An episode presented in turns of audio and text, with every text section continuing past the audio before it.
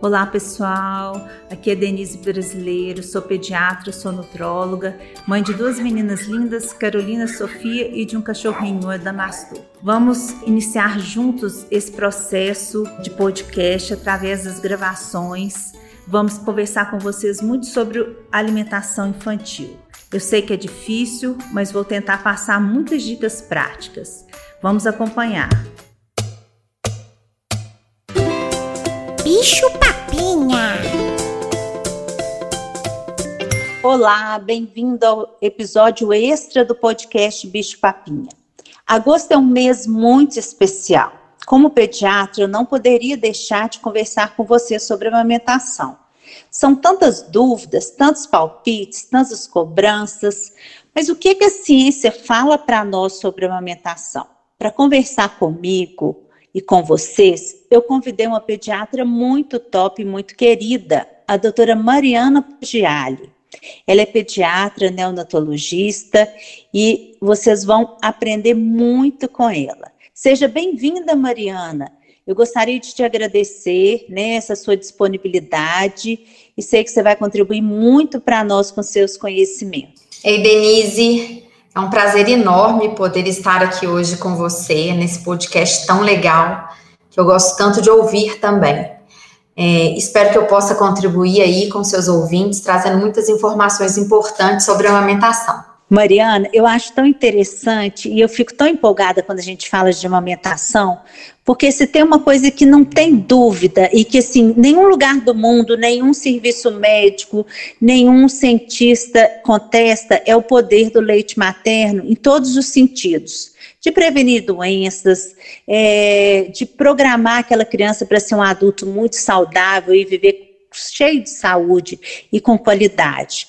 Mas ao mesmo tempo eu fico preocupada porque a gente vê que muitas coisas é, é, são muitos detalhes que vão influenciar no sucesso dessa amamentação. E aí eu queria que você falasse um pouquinho assim da sua vivência, você como mãe de dois meninos lindos, é, o seu o, né, o seu dia a dia do consultório, o que, que você acha que hoje causa mais impacto e que mais ajuda, assim, de uma forma positiva, essas mães a conseguirem amamentar de uma forma prazerosa, tanto para a mãe quanto para o bebê? Então, Denise, realmente o leite materno, eu brinco que ele é um alimento mágico, né? E a cada dia mais estudos são feitos e mais descobertas sobre os poderes do leite materno, né? A gente fica impressionado, a gente que estuda o aleitamento, estuda o leite materno, é impressionante o poder deste alimento.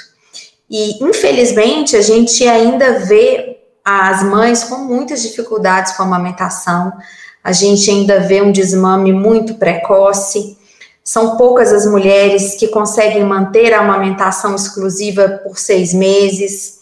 É, e nós, como pediatras, né, temos o dever de ajudá-las para que a gente possa, primeiro, passar a informação é, dos benefícios do leite materno, e segundo, ajudá-las nesse processo que não é fácil né? Eu brinco que se não fosse fácil, não existiriam tantas fórmulas infantis, não existiriam tantos cursos de amamentação, tantas consultoras de amamentação, tantos apetrechos que a gente vê hoje, a gente vê hoje assim associados a esses cuidados na hora da mamada. É, uma das coisas que eu vejo de grande dificuldade é a falta de apoio à mulher que amamenta, tanto no contexto familiar como no seu ambiente de trabalho. Muitas mulheres têm que retornar muito precoce ao trabalho e isso atrapalha muito é, a questão da amamentação, porque ela não está disponível para poder amamentar. E também é, dentro de casa, sem um suporte, um apoio, palavras positivas de que ela consegue, de que ela dá conta, ajudando é, no seu descanso, na sua alimentação, é, em que ela tenha um ambiente calmo, tranquilo e agradável para que ela possa amamentar. E eu vou te contar uma coisa muito engraçada que aconteceu comigo, tá? Nas duas, eu tenho duas meninas, então assim, eu não esqueço que a Carol, é, né, que a Carol é a minha primeira filha. É, quando eu fui amamentar, eu amamentei muito tempo, uma angústia que eu tinha, que era assim, a gente não sabe quanto de leite que está saindo, né? A gente fica assim, horrorizada. Ai, será que isso foi o suficiente? Será que que está chorando é fome, que o meu leite não está dando? E aí eu tive uma ideia muito legal. Como eu tinha o consultório, né? Apesar que eu não trabalhei esses cinco meses pós-parto, eu quis realmente me dedicar para a Carol e para a Sofia também. Foi a mesma coisa, a Sofia foi até um pouco mais. Eu levava ela para pesar toda semana.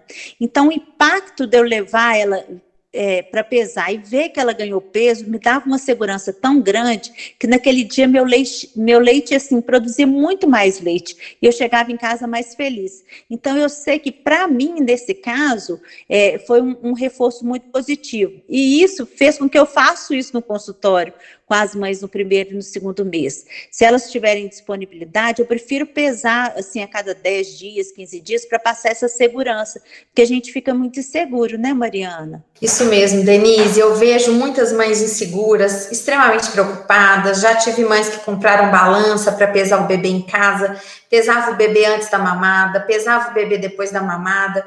Esse medo do será que eu vou ter leite? Será que eu vou conseguir amamentar? E junto, junto desse medo, dessa angústia, dessa preocupação, vem também uma pressão muito grande para que ela consiga amamentar, para que ela amamente de forma exclusiva até os seis meses de idade, de que ela tem que dar conta. E, e essa pressão muito grande que a mãe recebe também prejudica né, no seu processo de amamentação. A gente sabe que a mãe, nesse momento, ela está precisando muito de um, muito mais de um colo, de de um apoio, de ter alguém que vá ouvi-la, escutá-la, ver as suas dúvidas, ajudar nas suas dificuldades, que são muitas, né, durante um processo de amamentação. São muitas as dificuldades, e muitas das vezes é, é mais fácil desistir do que continuar. Mas nós temos esse papel que é muito importante de ajudar as mães a passarem por essas dificuldades que a gente sabe que existem, que são muito comuns no processo do aleitamento materno para que elas possam vencer essas dificuldades e continuar com o processo de aleitamento, que no início às vezes é muito, muito difícil, mas depois flui muito bem, com muita tranquilidade, com muita alegria, com confiança. A mãe já vai percebendo, como você falou, de que o leite dela é suficiente, de que o bebê ganha peso. É, e aí ela consegue relaxar e manter a amamentação por mais tempo. Eu tenho percebido, Mariana, que existe vários aplicativos para as mães que estão amamentando mas eu não acho que esses aplicativos são legais. Assim, elas começam a amamentar, já clicam no aplicativo, já ficam ansiosas se já deu 10 minutos, 15 minutos. E eu brinco assim: a amamentação, ela é muito individualizada. Cada bebê vai ter um processo de amamentação diferente. Ela também vai mudar cada semana, o seu bebê vai mamar diferente a cada semana, o padrão muda. Então, assim, os primeiros 10 dias é aquela bagunça instalada. Quem achar que vai ser tudo certinho, vai levar um susto, né? E esse susto, ele deixa a pessoa, a mãe, muito angustiada. Então, eu gosto sempre já de, de orientar isso. E eu acho que esses aplicativos, eles estão confundindo demais a cabeça das mães. Eu prefiro o caderninho que a gente anota, e eu tenho todos guardadinhos. Então, mamada de meio-dia, comecei no direito, terminei no esquerdo, para a gente não confundir, né? Porque a cabeça da gente, na hora que está amamentando, a gente é, é algo assim, a memória vai embora mas eu acho que as mães não podem ficar muito presas a essa questão da tecnologia, não. Anota no caderninho, leva essa questão de anotar as mamadas de uma maneira mais tranquila. A livre demanda, principalmente no início, que a gente sabe que o organismo está entendendo quanto que aquele bebê vai precisar de leite, a sucção ela é o estímulo para melhor produção da quantidade de leite. Então essa livre demanda ela é necessária. E com esses aplicativos talvez a, as mães ficam tão presas a, a, essa questão de horário, de rotina, muito certinho nesse começo que eu acho que causa muita dúvida, né? O que, que você acha? Com certeza, concordo demais com você. Eu ainda já pediatra antes de ter filho, eu falava muito para as mães, gente, não precisa ter o caderninho, não precisa anotar, deixa o bebê mamar a hora que ele quiser, não fica preocupada com o tempo, intervalo. Depois que eu tive bebê, eu percebi que o caderninho era justamente por isso, a gente fica com a cabeça tão perdida de horário, de sono, sem dormir, que aquilo dá um guia ali para a gente, uma orientada, e eu comecei a entender a função desse caderninho, que é, que é um norte para a mãe. É, mas eu vejo isso realmente como uma forma de colocar todos os bebês da mesma maneira. E a gente sabe que essa amamentação é muito individualizada. Cada bebê é único, cada mãe é única e cada mama é única. E aquele processo mãe-bebê, amamentação, ele vai se dar de forma muito individualizada. Tanto que na consulta pediátrica pré-natal, que a gente faz com as gestantes, e a gente conversa sobre amamentação, e elas sempre querem saber o intervalo entre as mamadas, quantos minutos tem que mamar em cada mama. Isso é uma coisa que eu falo, a gente não tem como conversar isso agora. Eu ainda não conheço o seu bebê, a gente não iniciou o processo de amamentação. Claro que existe mais ou menos uma média, né? Mais ou menos os bebês mamam no início a cada duas, quatro horas. É, mais ou menos 15, 30 minutos, mas a gente não pode colocar esses números como uma obrigatoriedade para aquele bebê mamar, porque às vezes é um bebê que mama muito de uma vez só e vai dar um intervalo muito grande. Outros bebês mamam um pouquinho, já dormem, daqui a pouquinho vão acordar querendo mamar de novo. Então, o mesmo bebê já vai variar de um dia para o outro, que dirá de um bebê para o outro. Então, realmente os aplicativos eles não vão ajudar nesse momento, eles vão acabar confundindo e provavelmente deixando essa mãe ainda mais insegura, né? Eu acho também o que está faltando é, em termos de, de, parentalidade, se a gente pode dizer assim, é da gente escutar um pouco o nosso sexto sentido como pai e mãe. Porque não existe uma pessoa que mais vai é, conhecer seu filho do que você. Então, você pode ficar tranquila é, você não vai fazer nada de errado, você tem um ser sentido muito grande, começa a escutar a sua intuição. E outra coisa que eu falo é o seguinte: é muito palpite. Se a gente ganhasse o neném fosse para uma fazenda, ficar sozinho, a mãe, o pai e o bebê, ia dar muito mais certo. Mas isso é inviável.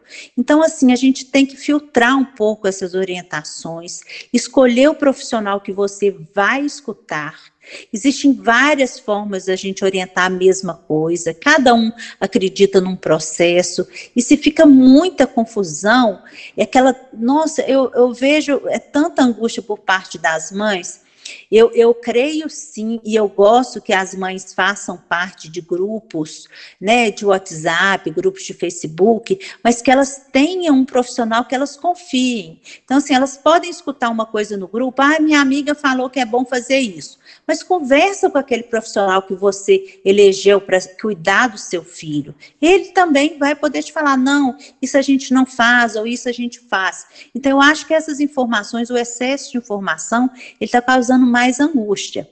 E uma coisa muito legal que eu, que eu tenho visto, estou tendo um, resultado muito bom, são as consultoras de amamentação, principalmente consultoras que têm formação em área da saúde, gente. Quando vocês forem procurar, olhe se aquela consultora ou ela é fonoaudióloga, eu adoro, ou ela é enfermeira, ou ela é pediatra, que só tem pediatra só que dão consultorias nessa área. Então, assim, essa é questão dessa orientação das consultoras de amamentação são muito boas, mas a minha orientação é que seja uma consultora que tenha uma formação na área de saúde. Denise, é, isso é super importante. A gente vê muitas informações erradas sendo difundidas, é, muitos comentários negativos, pessoas extremamente pessimistas né, em relação à amamentação que não vão ajudar de forma alguma a mulher que está amamentando, vão só atrapalhar aquele processo de amamentação. A amamentação ela precisa muito desse apoio de uma pessoa especializada. Não é simples amamentar, né? Como eu já disse antes, se fosse tão simples, nós não teríamos tanto, tanta campanha de amamentação. É porque realmente a mulher precisa de ajuda. E ela precisa de uma ajuda especializada, de alguém que tenha habilidade e conhecimento com a amamentação. Isso faz muita diferença, né? Receber a informação certa, a orientação correta. É, isso ajuda muito, tanto uma orientação antes do bebê nascer, sobre os cuidados com a mama, sobre o processo de amamentação, sobre as dificuldades que ela pode ter, oferecer para a mãe essa disponibilidade, ela ter a segurança e a tranquilidade de que se ela tiver alguma dificuldade, ela vai ter quem, a quem recorrer. Isso faz muita diferença é, no sucesso da amamentação. Outra coisa que eu gosto muito de deixar claro é o seguinte: essas primeiras interações mãe-bebê em volta de um alimento, de um nutrir, né? Que a hora que a gente está amamentando, a gente está nutrindo com o alimento, que é o leite materno, mas a gente está nutrindo com afeto, com carinho, com sensibilidade. Essas primeiras experiências, elas ficam marcadas nesse bebê. E depois, esse bebê, a hora que ele vai alimentar, é, a relação dele com a comida, tudo isso vai ter esse impacto. Então, você que está agora nesse momento, ou grávida, ou começando a amamentar, comece a procurar informações de qualidade. Isso faz toda a diferença. Agora nós vamos falar a parte que eu acho mais interessante. Tem vários estudos mostrando que mesmo aquela mãezinha que está mais desnutrida naqueles países pobres, que não tem acesso a uma comida de qualidade, o leite dela continua sendo bom. Gente, é muito maravilhoso. Deus criou a gente de uma maneira muito linda, é de arrepiar. A hora que eu falo isso, eu, assim, eu sempre fico emocionada. Então, independente como que a mãe estiver, o leite dela sempre será de qualidade. O que muda, que esses trabalhos mostraram para gente, é a questão da quantidade de leite que é produzido.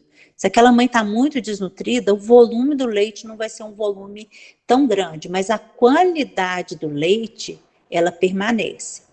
Então a gente tem que, você que está amamentando, você tem que e deve ter uma alimentação muito equilibrada. E vários nutrientes vão impactar nessa formação do leite materno. E a gente não pode esquecer que para produzir leite materno, a mãe, a lactante, ela gasta mais ou menos em torno de 500, 600 calorias dia para produzir o leite materno. Então, esse momento que você está, não é momento de fazer dieta, momento de tirar grupos alimentares, não. É o momento que você tem que fazer com que o seu organismo receba todos os nutrientes. E isso vai sim gerar um impacto muito positivo para a sua saúde e assim você não vai adoecer, vai estar sempre animada, sempre disposta para cuidar da melhor forma do seu bebê, e o leite também vai ser um leite de muita qualidade. Denise, a alimentação da mulher é muito importante, né, durante a fase de amamentação. Infelizmente, a gente vê muitas mulheres preocupadas é, com peso, fazendo dietas extremamente restritivas, e é nítida, nítido a, a redução da produção de leite, o bebê para de ganhar peso da forma que estava ganhando antes. E uma coisa muito comum de observar também no consultório são as restrições alimentares por medo da cólica. Medo de comer chocolate, de comer feijão, de comer repolho, de comer, é, de tomar café, de tomar suco de laranja, alimentos que culturalmente são associados à cólica do bebê. E aí essa mulher começa a fazer uma restrição alimentar muito importante e aí a gente também observa muitas vezes uma redução na produção de leite. E aí, o que eu vejo, Mariana, é o seguinte: que, por exemplo, mesmo os alimentos que, que produzem mais gases, esse gás não é capaz de. É, por exemplo, a mãe comeu repolho, e aí ela vai produzir mais gás, esse gás não passa é, pelo leite materno. Não existe isso. O que a gente sabe é que existe alguns alimentos que têm, assim, alguns que são mais frequentes, que aquele bebê pode ter uma certa indigestão, não faz tão bem para o bebê e naquele dia ele não fica bem. Mas é, são raros e é de uma maneira muito individualizada. Por exemplo, nós duas amamentando. Às vezes eu como repolho, o meu bebê não vai ter nada e o seu vai ter. Agora, sabe que eu descobri esses dias do alho? O alho, quando a mãe come uma comida com muito alho, Pode ser que o leite dela exale um cheiro que o bebê começa a recusar é, essa mamada próxima após ela ter ingerido esse alho, mas não são todos os bebês. E pode, às vezes, dar um pouco de diarreia e um pouco de dor abdominal, mas isso não é a regra. Eu peço para as mães realmente é, não restringirem grupos alimentares, só se elas perceberem é, esse problema mais individualizado, mas não faz sentido. Agora, não deve abusar do café por causa da cafeína, mas pelo menos duas xícaras não tem problema. Pode comer o chocolate, mas também não em excesso, que não vai fazer bem para ninguém, mas a gente não retira. Agora, esses temperos que tem muita pimenta, esses temperos mais exóticos, aí não é o momento, porque também pode dar alguma certa algum probleminha no bebê em termos de, de, de digestibilidade. Mas só isso, né, Mariana?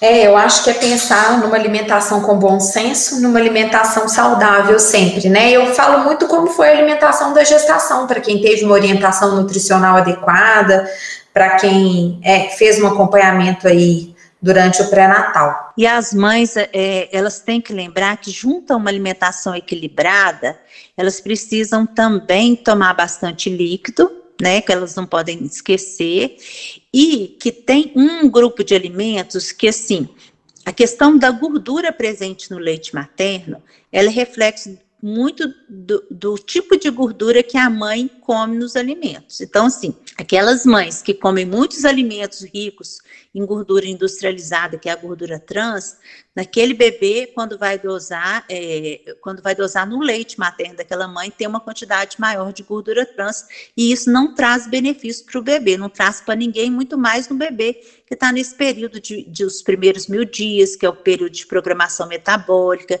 o período de formação. Então, assim, para você, mãe que está amamentando, reduza bastante a quantidade dos produtos industrializados.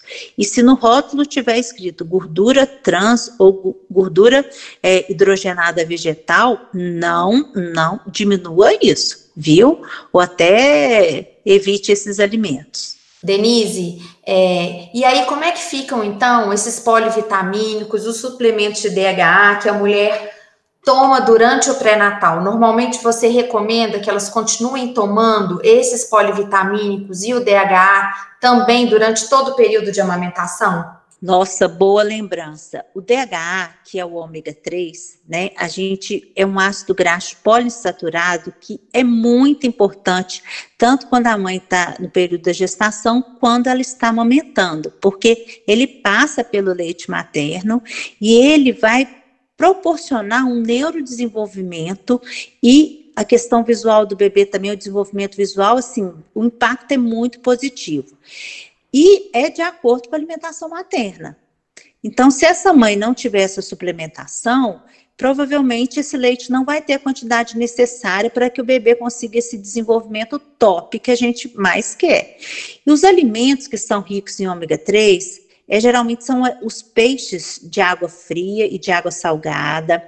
É, é, muito complicado da gente conseguir uma quantidade adequada só através de alimentos na nossa cultura, no nosso meio.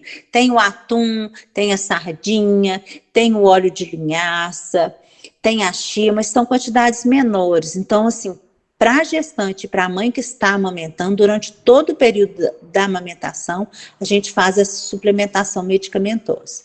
E é importante também porque tem muitas mães que, além do DHA, são mães que precisam de outras reposições vitamínicas. Então, eu peço para você conversar com o seu obstetra, né, que te acompanhou na gestação, se ele também vai pedir para manter esses outros, essas outras vitaminas, porque o cabelo começa a cair um pouquinho por questões hormonais, então dá um pouco de fraqueza, porque a mãe acaba que é muito serviço, né? Então essas vitaminas elas dão um suporte aí para essa mãe passar esse período de mais qualidade. Mas vocês vão ver, nossa, vale cada esforço, vale cada noite para a gente amamentar, é muito gratificante. E a hora que você escuta que você é, conseguiu contribuir para essa herança de saúde é muito legal. Agora, Mariana, eu queria que a gente conversasse muito com as mães a respeito de quando a mãe não consegue amamentar de forma exclusiva, só com leite materno, e quando ela precisa receber fórmula para complementar, ou até ser um bebê que vai mamar só fórmula. O que, que nós vamos dar de recado para ela? Eu acho que o recado importante para essas mães é que nós pediatras entendemos que elas estão fazendo o máximo que elas podem por esse bebê o máximo que elas podem pela amamentação. E que cada pessoa tem o seu limite, a sua história, né, o momento de vida que está vivendo, e nós respeitamos isso e estamos aqui para acolhê-las e para ajudá-las. E que o bebê pode receber, sim, também muito amor, é, se aquela mulher não puder amamentar, de uma outra forma. Se aquele bebê ainda recebe o leite materno e ele precisa de uma complementação, a gente tem que, claro, tentar favorecer esse complemento de uma forma que a gente consiga manter o máximo possível do leite materno. E aí é evitando o uso da mamadeira, porque a mamadeira vai ser uma forma muito diferente de sucção. Quando o bebê suga a mamadeira, ele suga com a língua numa posição posteriorizada e a sucção ao seio é com a língua anteriorizada. Fora isso, tem a diferença do fluxo também, que é muito mais rápido através da mamadeira. Então, a gente tem que tentar oferecer esse complemento, essa fórmula para o bebê, é, de uma outra maneira, que seja através de sondas de relactação, que seja através do copinho, que seja através de colherzinha, para que a gente possa tentar manter o máximo de tempo possível do leite materno.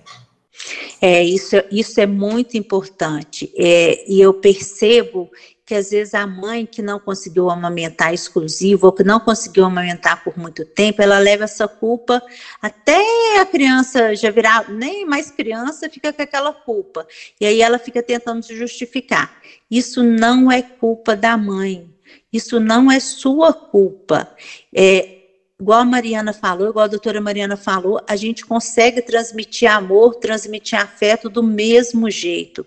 Isso vai depender do jeito, da maneira que a gente vai fazer. E sempre, independente se você está dando um ml de leite materno e o restante de fórmula, você está amamentando também. Você está passando os benefícios através dessa quantidade de leite, mesmo que seja pequena.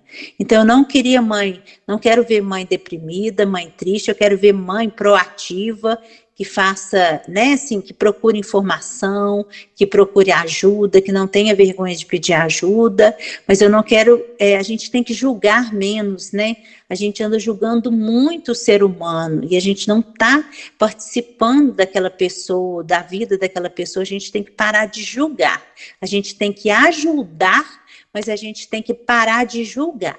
Isso mesmo, né, eu acho que a gente tem que acolher compreender, ser mais empático com essas mulheres que amamentam, porque a gente sabe que elas precisam muito disso nesse momento.